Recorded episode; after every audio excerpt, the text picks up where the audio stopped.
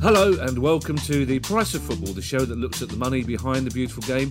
I'm Kevin Day, and over there in Sussex, proudly wearing his free Daily Star Dominic Cummings mask, is football finance expert at Liverpool University, Kieran Maguire. Good morning, Kieran. Are you going to keep the mask on for the whole thing? Um, I, I, I don't think so. I, I, I, I think you like to see the nuances of my face, and, and I might put you off otherwise. Your face doesn't... Your face doesn't move. I give all the nuance in this podcast. I, mean, I just think it'd be funny. Hats off to the Daily Star. If we all had to wear Dominic Cummings masks now, if it turned out they were the best antidote to infection, that would be wonderful. fifty-eight million Dominic Cummings travelling up and down the country. Now, we do have some big stories to get through. Uh, and we're a little bit late because you've been doing some highbrow legal stuff, haven't you? With some... I've, I've been talking to the boys from uh, Law in Sport. So I'm a guest on one of their mm-hmm. panels, which... which for a ragged-ass kid from the Elephant and Castle was quite intimidating, but uh, we'll we'll have to see how that one goes. Well, from what I can gather, your family knows quite a lot about the law, but not necessarily from their point of view. But um, um, now, first of all, the, the Women's Super League and Championship seasons have been scrapped. Was this um, a difficult decision for them to make financially? Obviously, we know there's nowhere near as much money washing around their women's football as men's football. Um, I, I don't think they had much of an alternative. Uh, if, if you take a look at the W S L, nearly all the clubs there are losing between half a million to a million pounds a year. The only way that matches could have taken place would have been is if the players were, were being tested. So clearly that would have increased the costs. Um... So so they've made the decision to, to abandon the top two leagues. However, they've not decided yet in terms of the Women's F A Cup. So right. th- that's currently reached the quarter-final stage. So we could have sort of one of these sort of mini one-week competitions taking place. But of course, it would mean that the players would, would have to have some form of training before that occurs. Um, you know, yeah. But uh, there's the opportunity there to get decent T V audiences. You know, in a, in a concentrated competition, um, my my concern with women's football is that the senior clubs, you know, the men's clubs that effectively are subsidising the women's team, they're all looking at ways to cut back on costs. And mm. yeah, w- women's women's football could potentially look vulnerable. Um, they've they've not made a decision as to how to end the season. It's it's one of these really awkward positions that uh, that Manchester City are top, Chelsea are mm. second, uh, one point behind, but with the game in hand. Yeah, so under those circumstances, yeah, yeah. You, you can't make a right decision. Uh, but from financially, I, I think it's probably a sensible decision. M- my concern is. The the game, you know, it, it's it's it's it's making a lot of progress, um, and clearly this is going to be a setback. Uh, for new listeners, we should clarify that they they were losing between a half million and a million under normal circumstances, weren't they? That's not as a result of the current crisis, is it? That, that's correct. I mean, you know, there is there is now professionalism in the game. Uh, it, it is an opportunity for, for women to have a career as, as players, which is great. Or, you know, full time careers. So so that that that's really positive. Um, but in, in terms of generating income, it, mm. it was still struggling um, in terms of matchday income in particular. They were starting to get national sponsors. They were starting to get local sponsors as well. Mm. Uh, but the, but the matchday income has been a bit of a problem. It, it's it's a real shame because, as you say, the national game, both here and in America especially, has been getting a much bigger profile. But and domestically, it, it taken... probably longer than they hoped to, to start to get some impetus, but that had that had begun that process. People were starting to go to to football fans. You know, Palace fans would become interested in, in the ladies' team, and, and they were a really good alternative if Palace were away or weren't playing. And it, it, it seems to me that this will be a setback for, for women's football in terms of it, it's going to be quite difficult to to for fans of the men's game to get enough confidence to go back into crowds. Uh, although, on the other hand, with with the women's game having smaller crowds and being mainly at non-league grounds, there might be, it might be that there's more space there and people will be happier to go back to, to see women's football. Yeah, and I think we've got we've got to be led here by the, by the health yeah, of course. health directives um, and take it from there. Uh, c- certainly, there were some you know, significantly big crowds uh, either taking place or were expected. Um, I, I know one of the guys that works at Everton, and what, what they are saying is that because we've now got Everton and Liverpool, Manchester United and Manchester City, yep. you've got Chelsea, Arsenal, Spurs and West Ham. Um, s- some of those local rivalries were, were certainly sparking interest and, and generating additional walk-up fans in particular who would say, well, I'm, I'm a little bit reserved, or perhaps I wouldn't go to a game normally, but hey, you know, it's we're Liverpool, we're playing Everton today. Yeah, sure. I'm, I'm Liverpool. Let, let's let's go and give this a try. So it, it is a it is a step back, and it, and it must be very frustrating for all of those people that have invested so much yeah. of their time to date. Now, Kieran, we know football fans, so we know that there will there will have been pessimistic Newcastle fans, anxiously worrying about the takeover and thinking, well, this is not going to happen. And I don't think even the most pessimistic Geordie would have expected piracy to be involved in the story, because it. it It's hit a, it's it's hit a major snag, the takeover of Newcastle United, hasn't it? For a rather odd reason. Well, yeah, I mean, this this issue ha- it has been raised. Um, uh, the the World Trade Organization, the W T O, has uh, apparently, and this was a report in The Guardian, has apparently reached a conclusion that the the pirate uh, T V station, which is called B Out Q. Um, which is operating in the Middle East, um, is under the influence of Saudi Arabia. Um, and, and clearly the Saudi Arabian P I F, the investment fund, uh, is is the senior partner in respect of the proposed takeover of of Newcastle United. So this is so it's just to clarify, Kieran, so this is a, a, a T V company that are illegally showing Premier League matches in the Middle East. Is that correct? But that's right. Um, and, you know, from an outsider's perspective, it looks like it's an extension of the Cold War that's presently existing between Qatar, which uh, whose whose national broadcaster Bayern has the rights for the Middle East, and Saudi Arabia. I mean, they, they were practically at war a couple of years ago. Yeah. Um, so this was a way of uh, you know, potentially fighting back, if if these allegations are correct. Um, What we're now looking at is, are there any genuine links between the the people involved in the piracy and the the people bidding for uh, Newcastle United? Clearly, the, the bidders, uh, P I F, say, well, it's nothing to do with us. Their lawyers will be going along that track. And the the Premier League is is having to make that final decision. Um, you know, there had been rumours uh, before these revelations yesterday that uh, a final decision would be made this week, and it and it looked as if there, it, it, you know, sort of the, the thumbs up had taken place. Uh, the, the two parties have exchanged contracts. The deposit has been paid for Newcastle. I don't think the Premier League is going to rush through a decision whilst these allegations are going to be made. We know from experience, Kieran, that fit and proper person tests are, are very rarely that. There's there's so much money involved here. My instinct is that the Premier League are going to be very unwilling to, to nod this through on the basis of what they would probably see as a, a a matter of borderline illegality a long, long way away, aren't they? I mean, and it's it's it's very common, apart from the fact that the pirate radio station called themselves Out against In, which was the real one. It, I, I think the Premier League, as we know, will will find an excuse if they can to to look the other way, won't they? Well, I mean, which they were, were perfectly willing to do with, with abuses of human rights in Saudi Arabia for the for a start. Yeah, because, you know, rightly or wrongly, human rights have got nothing to do with the fit and proper person test. Right. Uh, you know, that, that, that is very much a, a two-tier test, and we've had this discussion before. Yeah. Um, do you have a, a criminal record, and do you have an un, unspent convictions, and do you have the resources to, to fund the club? Now, on, on both of those, it would appear that the owners are in... Uh, you know, have have satisfied those particular rules. Um, the the criminality issue is the one which is now being questioned, because if there are links between a pirate T V station and the owners, clearly then the the the, the, the Premier League itself, which has made representations to uh, various people in the Middle East about this. They, yeah, we're not happy. It's uh, it's damaging our relationship with our commer- with our broadcasting partner. Um, they they will be concerned. But you know, Britain does have strong links with Saudi Arabia. Yeah. Um, clearly, you know, if you look at British aerospace, there's a lot of jobs involved. Um, I, I suspect there could be geopolitical pressures coming in both directions. Okay, now, if you're in Newcastle um, and you need your eyes testing, it's just a few short miles drive across the border. if you want to go thirty miles to make sure your eyes are working, just head for Scotland.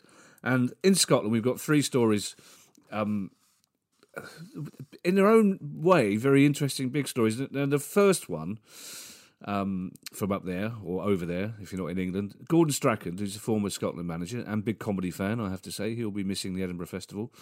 Um, now, Gordon said, too many of the country's senior clubs are not professional enough. This, now, what I find interesting about this is I, I know Gordon reasonably well, having worked with him.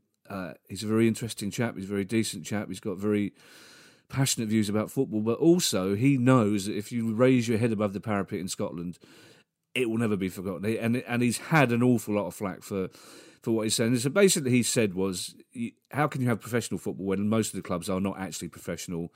Too many of the clubs are not bringing in enough uh, attendances. Too many of them haven't got an academy. Scotland can't compete on the international stage while this is happening now. Is is there a particular catalyst for him saying this now, or is this something that's been festering in Scottish football for quite some time? Well, well, well Scottish football always appears to be having some form of civil war. And, mm. and what we're seeing at present is how is the future of Scottish football going to take place?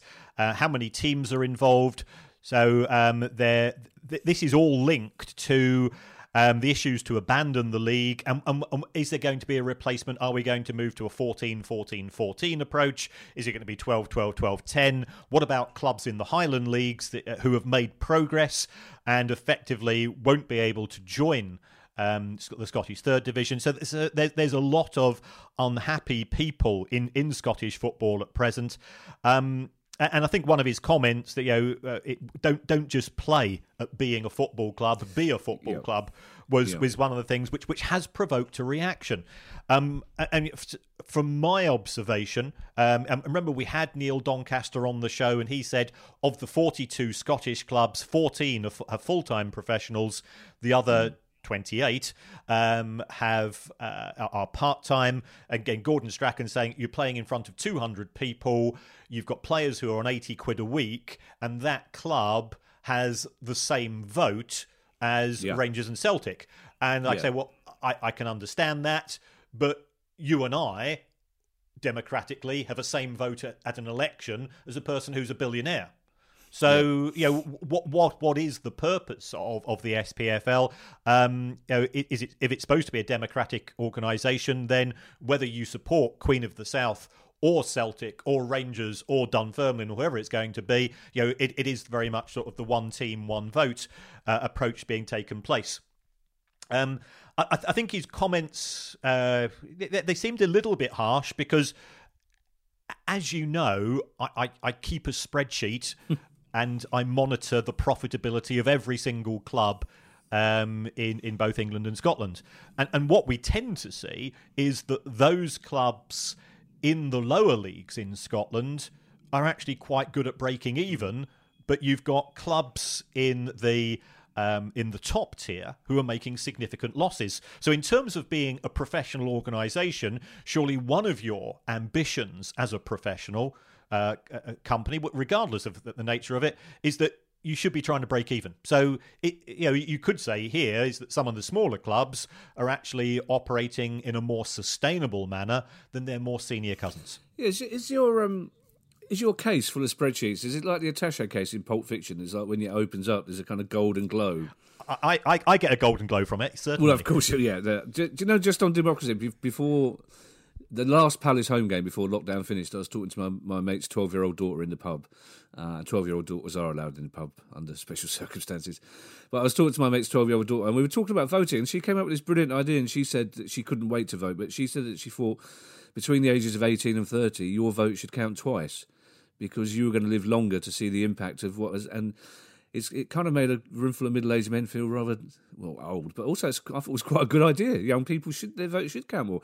Um, the, the thing that stuck out with me with Gordon's comment, which again is, is one that has been picked on, when he was quite scathing about the Premier League as, as well. And as you say, once you get beyond the, the, the top two and then maybe Aberdeen and a couple of other clubs, and he talked about the product, and he said if you if you think that watching two teams...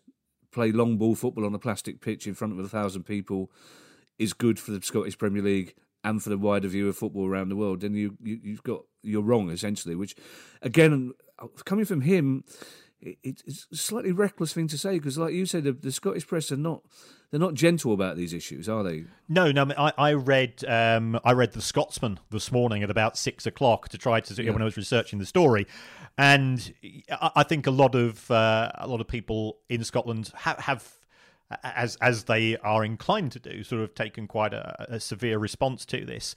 Um, you know, and they're pointing out that, that at uh, Andy, Andrew Robertson, who's now at Liverpool, the, the Scotland ca- captain, mm. you know, where did he start off his career? He started off at Queen of the South. So it, is is it is it still producing the lower league footballs? Is it still producing players? Yes, it is. Is it producing a high number of high-quality players? No, it isn't. But then you could say the same of the National League here in in Uh, in England. So uh, yeah, I, th- I think there are there are far broader issues in Scottish society in terms of education and health um, that have to be analysed before you can say that it's actually the clubs themselves which are the problem. I, I think they are a byproduct of their local environments. Well, also, we've talked about this before on the pod, Kieran, is, is people talk about the influx of, of overseas players in the in the nineties and two thousands affecting the England national team. Uh, I think the influx of European players into England affected Scotland more than it did England, because in the decades before that, every Premier League, every First Division club would have three or four Scottish players. Most of the Scottish players in the Scotland team would be based at, at England clubs, um, and and that simply disappeared. It, it, you know, if clubs could suddenly afford glamorous foreign players, they were going to look there abroad for cheaper players than they were to Scotland. So, it, again, it's it's it's interesting that Gordon said this now, because he's he's aware of that context as well. Like you say, this is much more than a, a Scottish football thing. This is a Scottish society thing, and Scotland within European and world society as well. Very much so. And and if you take a look at Scottish football, and I think we, we discussed this on an earlier pod when we were looking at the the impact of the, the proposed new regulations for players coming from the E U.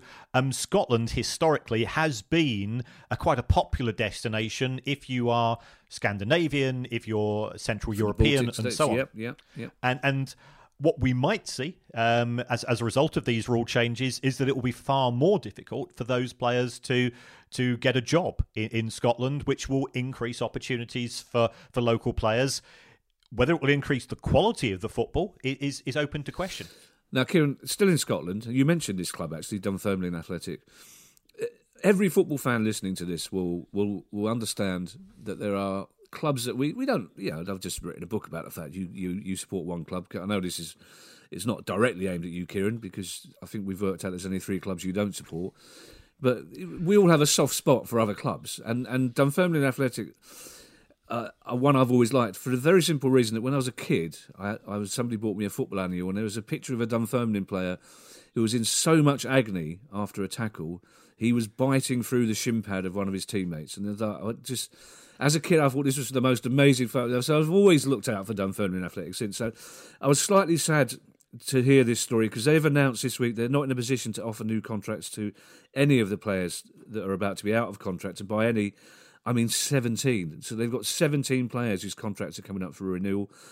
None of them will be renewed, which it means if, if Scottish football were to come back quicker than we thought, they'd they'd be unable to fulfil fixtures at the moment, basically, because it'll leave them with nine professionals, presumably, will it? That's right. I mean, uh, they'll be in a similar position to, to what we saw in respect of Bolton Wanderers at the start mm. of uh, well, start of this season. And if you recall, Bolton started off with five nil defeat, followed by five nil defeat, because they're putting out a bunch of kids because they couldn't employ professionals. So um, it, it is a genuine risk. Uh, and, I mean... I, I'm I like you have got a soft spot for Dunfermline mainly because I'm a huge fan of the Skids, who are the the new wave yeah. game, so the new wave oh, band. Um, and I, I've been to see them many many occasions, and and, they, and they're from Dunfermline, and, and uh, Richard Jobson was was one of my heroes and still is. Um, have you met him? I, I I've tweeted to him and he responded, and that was it. That was it was it was, it was oh. almost as good as meeting you I've in terms him. of slip. Oh, have you? Yeah, he's very handsome. He's a model. He's, well, he became a male model, didn't yeah. he? He's a very handsome man. Yeah, yeah. He married a married a friend of mine, and he's a friend of friend. Yeah, uh, nice chap. Well, I, I went to big the... big accountancy fan. Oh, I'm sure. Big big fan of accountants. I, I know on the last tour, because we're all now of a certain age, that it was actually a speaking tour interspersed with songs. Ah, uh, there's nothing worse than seeing the U K subs advertised, not with original bassist. I like it. So I mate of mine went to see Chaz and Dave, and there's a big sign saying "Not the original Chaz," which is so basically, basically just went to see Dave. So yeah, there, there is there is an issue, but you you can understand it from the perspective of the club. Yeah. They don't know when their next pound's going to come through the turnstiles, mm. um, and under that, those circumstances, to offer players contracts is putting the, the risk of the existence of the club yeah. very much at stake. Um, so on on that basis, um, what they've done is, is understandable. But what I, I, I did go onto the Dunfermline website this morning to again to do a bit of background to just to confirm that the data in terms of the story. Um, yeah, they are still. Uh, they are still hoping to, to continue. So you can now get a Dunfermline Athletic covid nineteen face mask, which, which oh, is okay. good news. Um, they have released their new kits for next season, even though they might not be playing. Yeah. Um, but most interesting of all, they've they've they've produced lockdown whiskey. And it's sold out. So I think that shows the priorities of Scottish fans. Of, of course it has. Yeah, you said that, not me. It's... um. I have mixed feelings about this. The next story we're coming on to, I have even more mixed feelings about. But the, the thing with it strikes me that Dunfermline have done the right thing in terms of securing their club's future, but it means you've got seventeen more footballers that are looking for a job in, in a market that's already going to be full of players. I mean, there's going to be a lot of players whose contracts expire at clubs in the next week or two looking for, and there simply won't be enough clubs able to take them on. So. You, you know, we, you, one feels for everybody who's lost, as we have in our house, work through this. But you know, footballers work so hard all their lives to become footballers, and then to be victims of these sort of circumstances. My heart does bleed a little. Now, this this next story, I do generally have mixed feelings about this story, this Livingston story, because part of me thinks it's funny, and part of me thinks it's tragic. Now, normally as a comedian, the funny bit always overrides the tragic. I'll go for the laugh first, and then apologise afterwards because I've upset somebody. But Livingston are in a similar situation to Dunfermline. They can't afford to renew every player's contract. Some players are having their contracts renewed, some are being released. So what they've done, they've put a poll out on Twitter to see whether their fans want the goalkeeper to have his contract renewed. Now, because I leave the research to you, because I like to be surprised, brackets, a little bit lazy, um, I don't know whether this is one of those things where... If, for example, two years ago, Palace tweeted out, should we keep Julian Speroni? They did so in, confident in the knowledge that every Palace fan would go, hell yeah. So I don't know whether this guy is so popular that they know it's a kind of academic exercise or whether they're genuinely risking humiliating a young man by deciding whether or not to extend his contract by Twitter. And also, on a, on a serious note, I, the legality of this is kind of interesting, isn't it? If he's got one of your silver-tongued lawyers... who's going to be saying this is not entirely, you know, in terms of employment law, I, I'd, with my H R hat on, I'd be very reluctant to terminate someone's contract on the basis of Twitter. Yeah, I, I, I think there is more to this than, than meets the eye. I gathered as much, when even when I was being facetious about it, I did gather as much, Kieran, but, you know, um, you're the serious grown-up one. Uh, I, I think that, we, so we're dealing with their, their goalkeeper, Gary Maley. Um... I, I think this actually is linked to some of the recent votes which have taken place in terms of the future of Scottish football, which which, which we've discussed. Ah, okay. And I I, right. I, I, I get the, the feeling, because some Livingston fans have said, oh, it's a joke. Some say he's he was out of contract anyway, um, and, and things of this nature. Uh, so I, it, it looks as if it's linked to the nature of the votes which have been taking place and across a variety of issues. And Livingston's are saying, well, you know, if we're deciding Scottish football, if we're deciding who gets promoted and relegated on a vote, let's just take it a stage further. And right, the, okay. the Twitterati become the Colosseum in terms of the thumbs up or thumbs down. So I, I think the, I think it's a joke at our expense because we don't understand the the, the, the intricacies of Scottish right. football. Um, you know, I think that from his point of view, uh, the vote was was positive. Um, from when, when I was last monitoring it, I, I did vote myself to to protect his job um, because. Because it's the right thing to do. You know, you don't want to see a young anybody you lose lose their job, as we just said. Um, So, yeah, it, it's it's a complex one, but uh, you know, it, it does raise an interesting issue in that if if football clubs are going to try to to use crowdfunding or alternative means of, of generating income, you know, is is this one which they might consider? You know, mm. you, you you pay a premium rate uh, tweet uh, f- phone line, and, and you text in and you you give money to the clubs for protecting particular players' contracts and so on. So uh, we're, we're we're entering. Uh, well, we're, we're operating in very strange times. I, I was looking at our growth uh, yesterday, which uh, the, the, the, the Red Lixies, I think they're known mm. as, uh, and they look at absolutely fantastic ground. It's right on the banks of the North Sea, um, and uh, they they are doing uh, buy a brick to, to save the club, oh, okay. you know, because because so different clubs using different methods and. Uh, They are being as innovative as they can, and we and we you know nobody in their right nobody who's a football fan wants any club to go out of a business, of even if you pick his rivals, yeah. Because yeah. I, th- I think none of us are that that mean spirited. Yeah. There's no doubt the Scottish clubs have better nicknames than we do. They they're way ahead of us in terms of nickname. The Blue Brazils is my favourite, Cowdenbeath, which is one of the best nicknames in football. I'm glad you were able to put some some context on that, Kieran, because I. My my instinct was I was I found it slightly distasteful that a young man's future was potentially being decided by by social media. But I'm glad you were able to explain the reasons why that was happening. Now, Man United, of course, um, are in the news because they're still sulking with you because of your V A T revelations. Yes, you may well pull that innocent face, young man. Um, now, they've waived outstanding loan fees for three of their players this week, which saves three clubs a combined one hundred thirty thousand pounds. Is this a generous gesture on their part, or is it simply they don't want these loan players back on their wage bill? Um, no, no. I, I, you know, my view on any club and any decision they make is that you know we we will praise the good stuff and we will criticise the stuff which we're not so impressed by. So you know, here credit to Manchester United. They they've got players on loan at uh, at Bolton, Burton, and Hearts. And effectively, what, what you do is that, you know, a loan. We, we we tend to think of a you know, historically. I always thought the loan was you, you, the player just went there. Yeah, of course. But what we are seeing more and more of, especially when um, the, the, the, the parent club is from the Premier League, is that they will say, well, hold on, we're actually going to charge you a rental fee for the season for the player. Um, and, and that can be substantial. If you take a look at Philipp Coutinho at Bayern Munich last season, um, I think the, the loan fee was, was nine million pounds. So you know, we're, not, we're, not talking, uh, we're not talking small sums.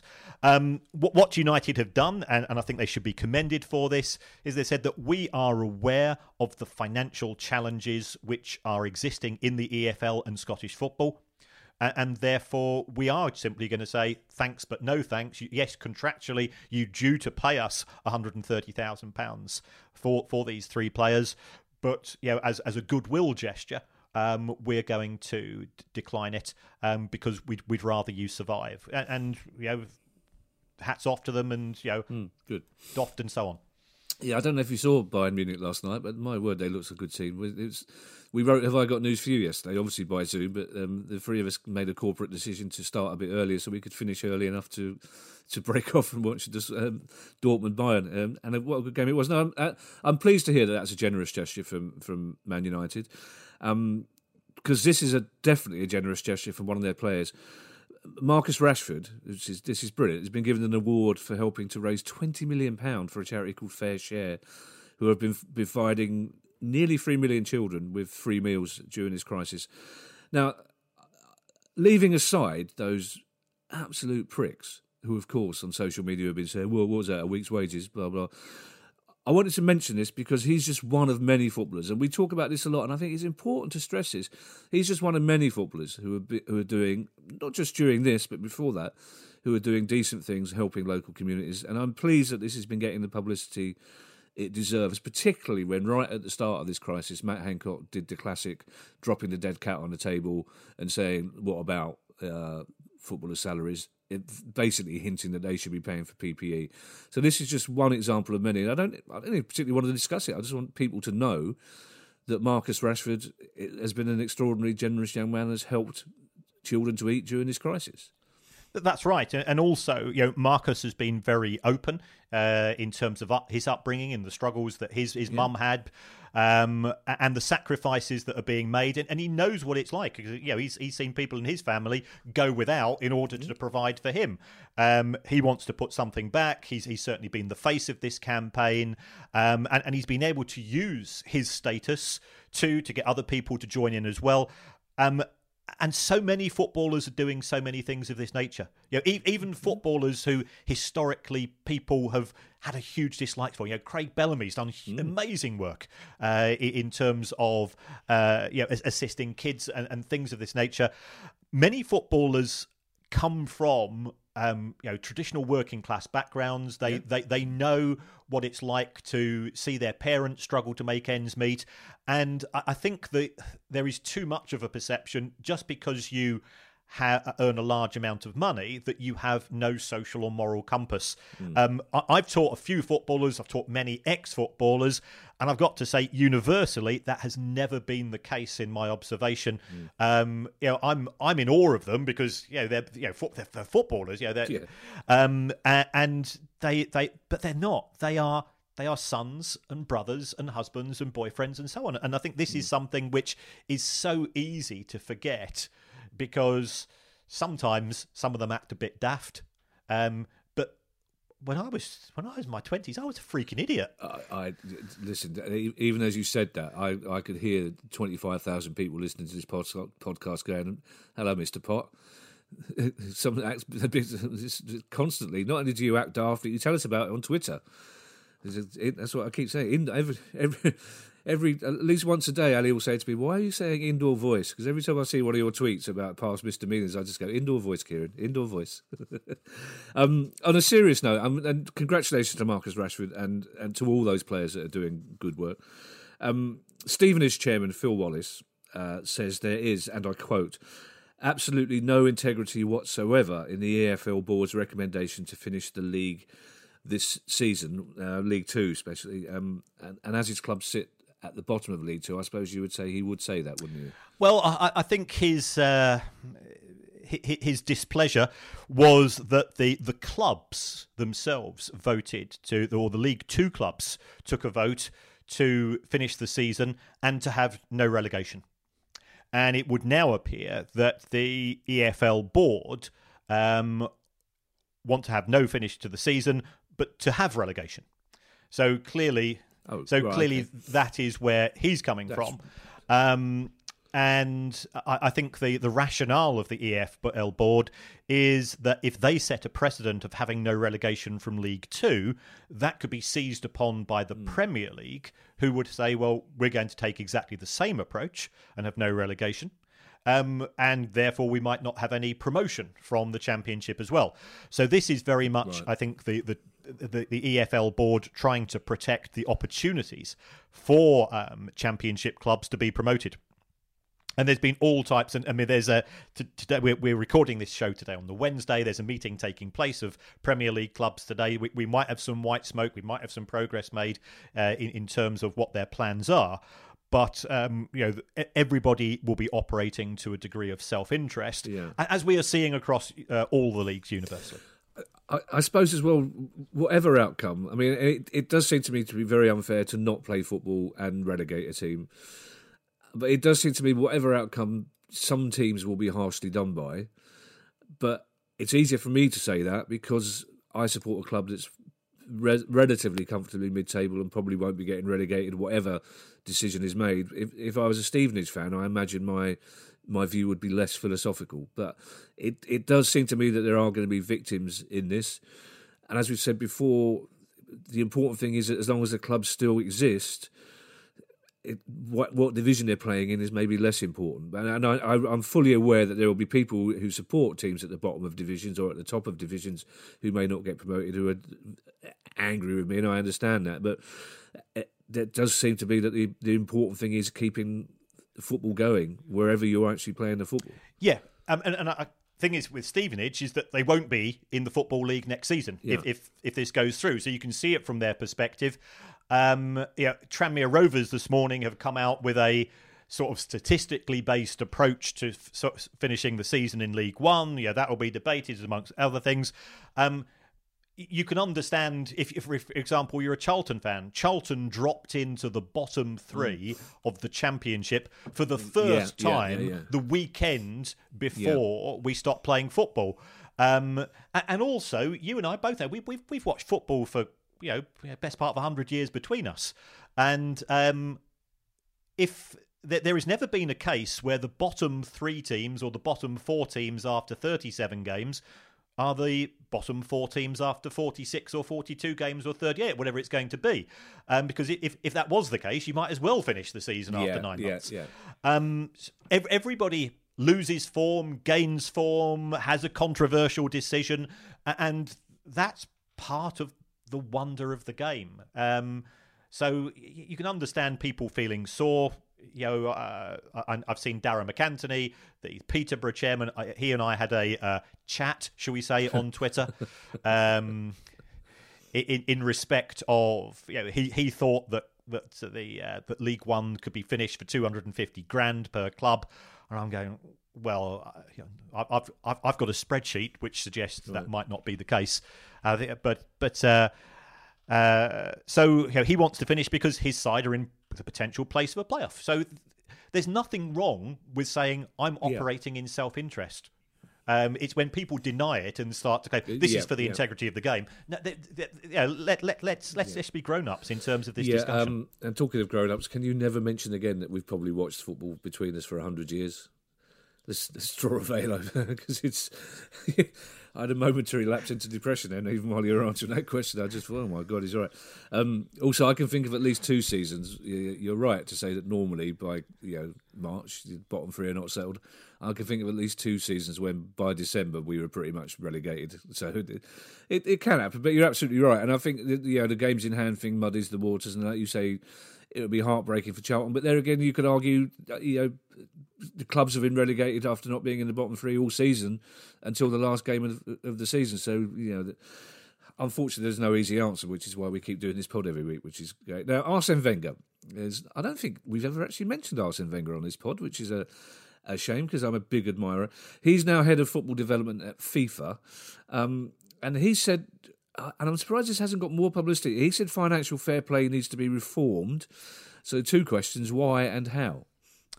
Well, yeah, because historically, Arsene Wenger has been one of the biggest critics of clubs such as P S G and Manchester City. Yeah. Um, I think he was one of the first people to coin this phrase, financial doping, mm. um, and things of this nature. Um The, the reason why he's made his comments is that he, he's said that financial fair play preserves the rights of the historic big clubs and is effectively anti-competitive. Um, it discourages people to come in in terms of investment. And, and the one thing which I think we can universally say with regards to football at present, it has never needed financial support more than ever before. So if you've got an artificial barrier to uh, a, a club progressing um, in terms of being able to uh, achieve success, and, and that's what financial fair play does, because it, whilst it's not a, a de facto wage cap, it, it does act as a wage cap by limiting the, your overall spending, um, then you can see his, his point of view. Uh, I think he's made his comments in the light of the Newcastle takeover, because what the, the Newcastle owners presumably would like to do would be to have a, a blank cheque to be able to recruit players and a management team that will accelerate their their position in the table so that they can be competing for Champions League places and the glamour and all of the things that come along with it. Um, so, yeah, I, I've, I, he he has in, he did in twenty seventeen uh, sort of intimate something of a similar nature, but now he, he's come out. Um, you know, my view of financial fair play is that um, it, it reinforces the existing gaps between clubs, and it. And whilst it doesn't make a Leicester City impossible, it makes it far less possible for that to happen again. Again, if you go back to when we were kids or yeah, we, we were young, uh, I can remember Derby County, Leeds United, Nottingham Forest, Aston yeah. Villa, Everton, yeah. all winning the top division. Yeah. Well, that ain't going to happen again, is it? And that's partly due to the fact that the lack of democratisation of money distribution in football um, doesn't take place. Yeah, well, uh, even in the F A Cup, I think Wigan are the only team out of the side the top six to win the F A Cup in recent memory. And again, that was a competition that you would expect many clubs to be able to win. Uh, has he sort of put any meat on the bones as to how he'd like to see it reformed, or does he just wants it reformed? He, he he's effectively said that um, investors should be able to invest. Right. Um, so... Now, whether that means we have some form of, you know, escrow account that if you're going to spend money above X million, then you've got to put it into a central fund, which could then be distributed amongst smaller clubs. You know, there there there are ways and means in which more than one club can benefit from investment by a high net worth individual or a Uh, you know, sovereign wealth fund or things of this nature. Yeah, okay. I'm just making a mental note to Google escrow because that was a that was a, that was a very good explanation, Kieran. But it, was, it went in a, in a second. Um, last time I heard that used was in uh, The Simpsons, I believe, who also used the word tontine, which is a financial word which I had to look up, um, which basically means last one standing gets the man. Anyway, um, now our final question. Um, you know, I like our producer. I, I do generally like our producers. Like I, I, you know, I like most producers. I just am quite surly about the need to actually be in work, to be perfectly honest. Uh, most things would get made without them, is, is my view. This this pod is, is an exception. Kieran, uh, Guy, it's his idea. He, he put us together. It's a great... But and, and for the most part, when Guy sends me the questions, I go, yeah, good, that's an interesting question. This is the first time I've ever had to say to Guy, is this wise, asking this question? Because I, I, knowing you as I do, basically, um, South Korea. We're going to South Korea. Uh, F C Seoul. Uh, football came back in the K League behind closed doors, obviously. Uh, F C Seoul have been fined for filling some of the empty seats with inflatable sex dolls, and the inflatable sex doll industry being what it is, most of them were women, which of course led to a lot of jokes about inflatable toilets. Um, There's been plenty of jokes about Kyle Walker wanting to sign for F C Seoul, uh, et cetera, and plenty of jokes about shouting going down at inflatable fans. But is is this the most unusual thing a club's ever been fined for? I know that pornography, I think, is, is technically illegal in, in South Korea. Um, it, it, it's, I mean, it looked it was it did look rather sinister. As we I saw the footage last week, and it, it did look odd, and, and quite clearly, the sex dolls also had adverts for a pornography company on them, on them, which I think is one of the reasons the fine has been. But it, it's, a, it's a strange story, and, and I'll get, I'm I'm I'm I'm rambling because I'm just I'm just straight to I just I don't you know for the, as far as I know, you've never taught in South Korea, but I suspect I might be about to hear that that's wrong. just um, no, I, I have I have never taught in South Korea, but as you know, no. I used to manage a sex shop.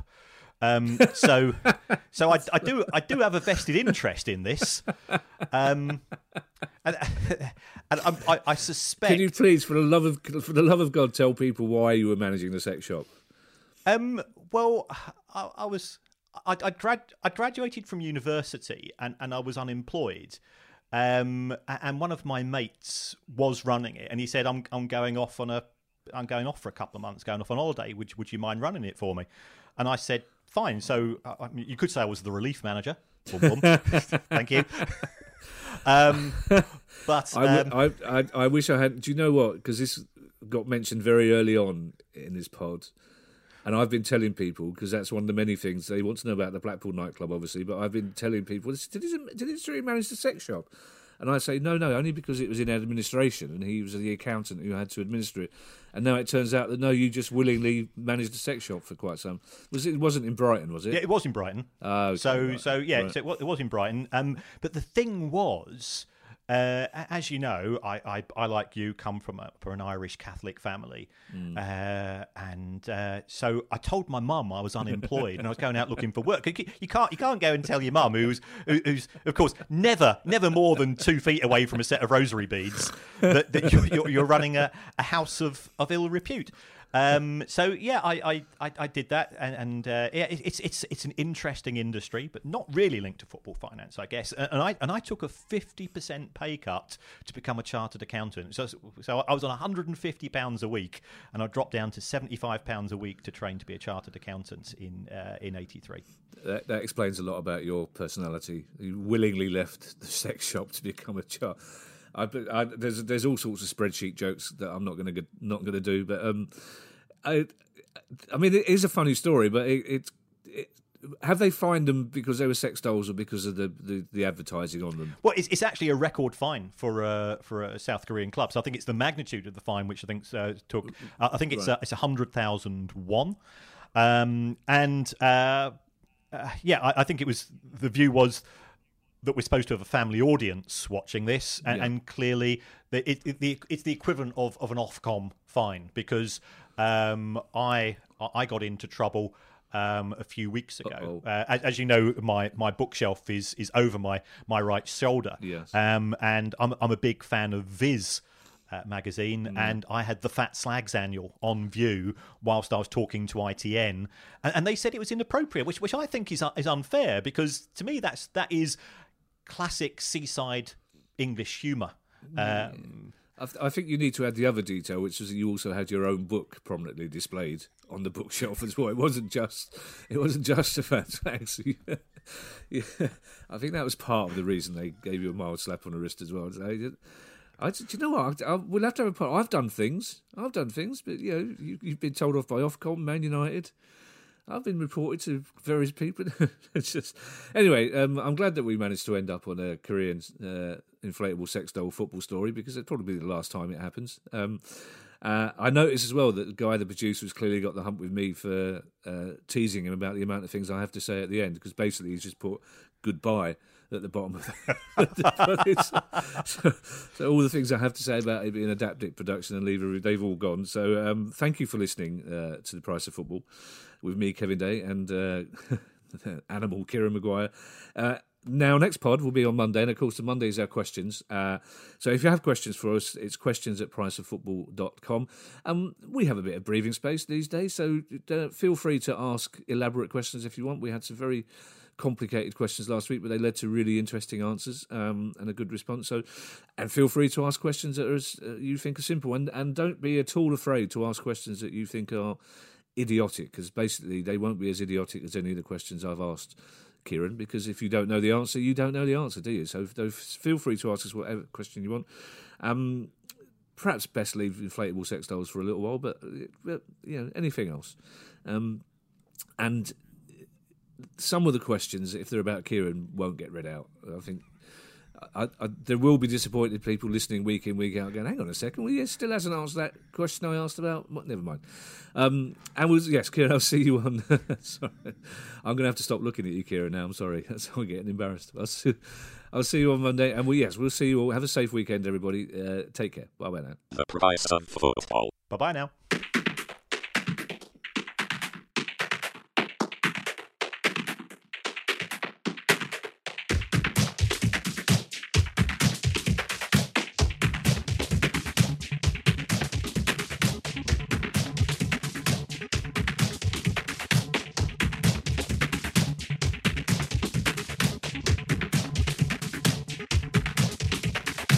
Price of Football.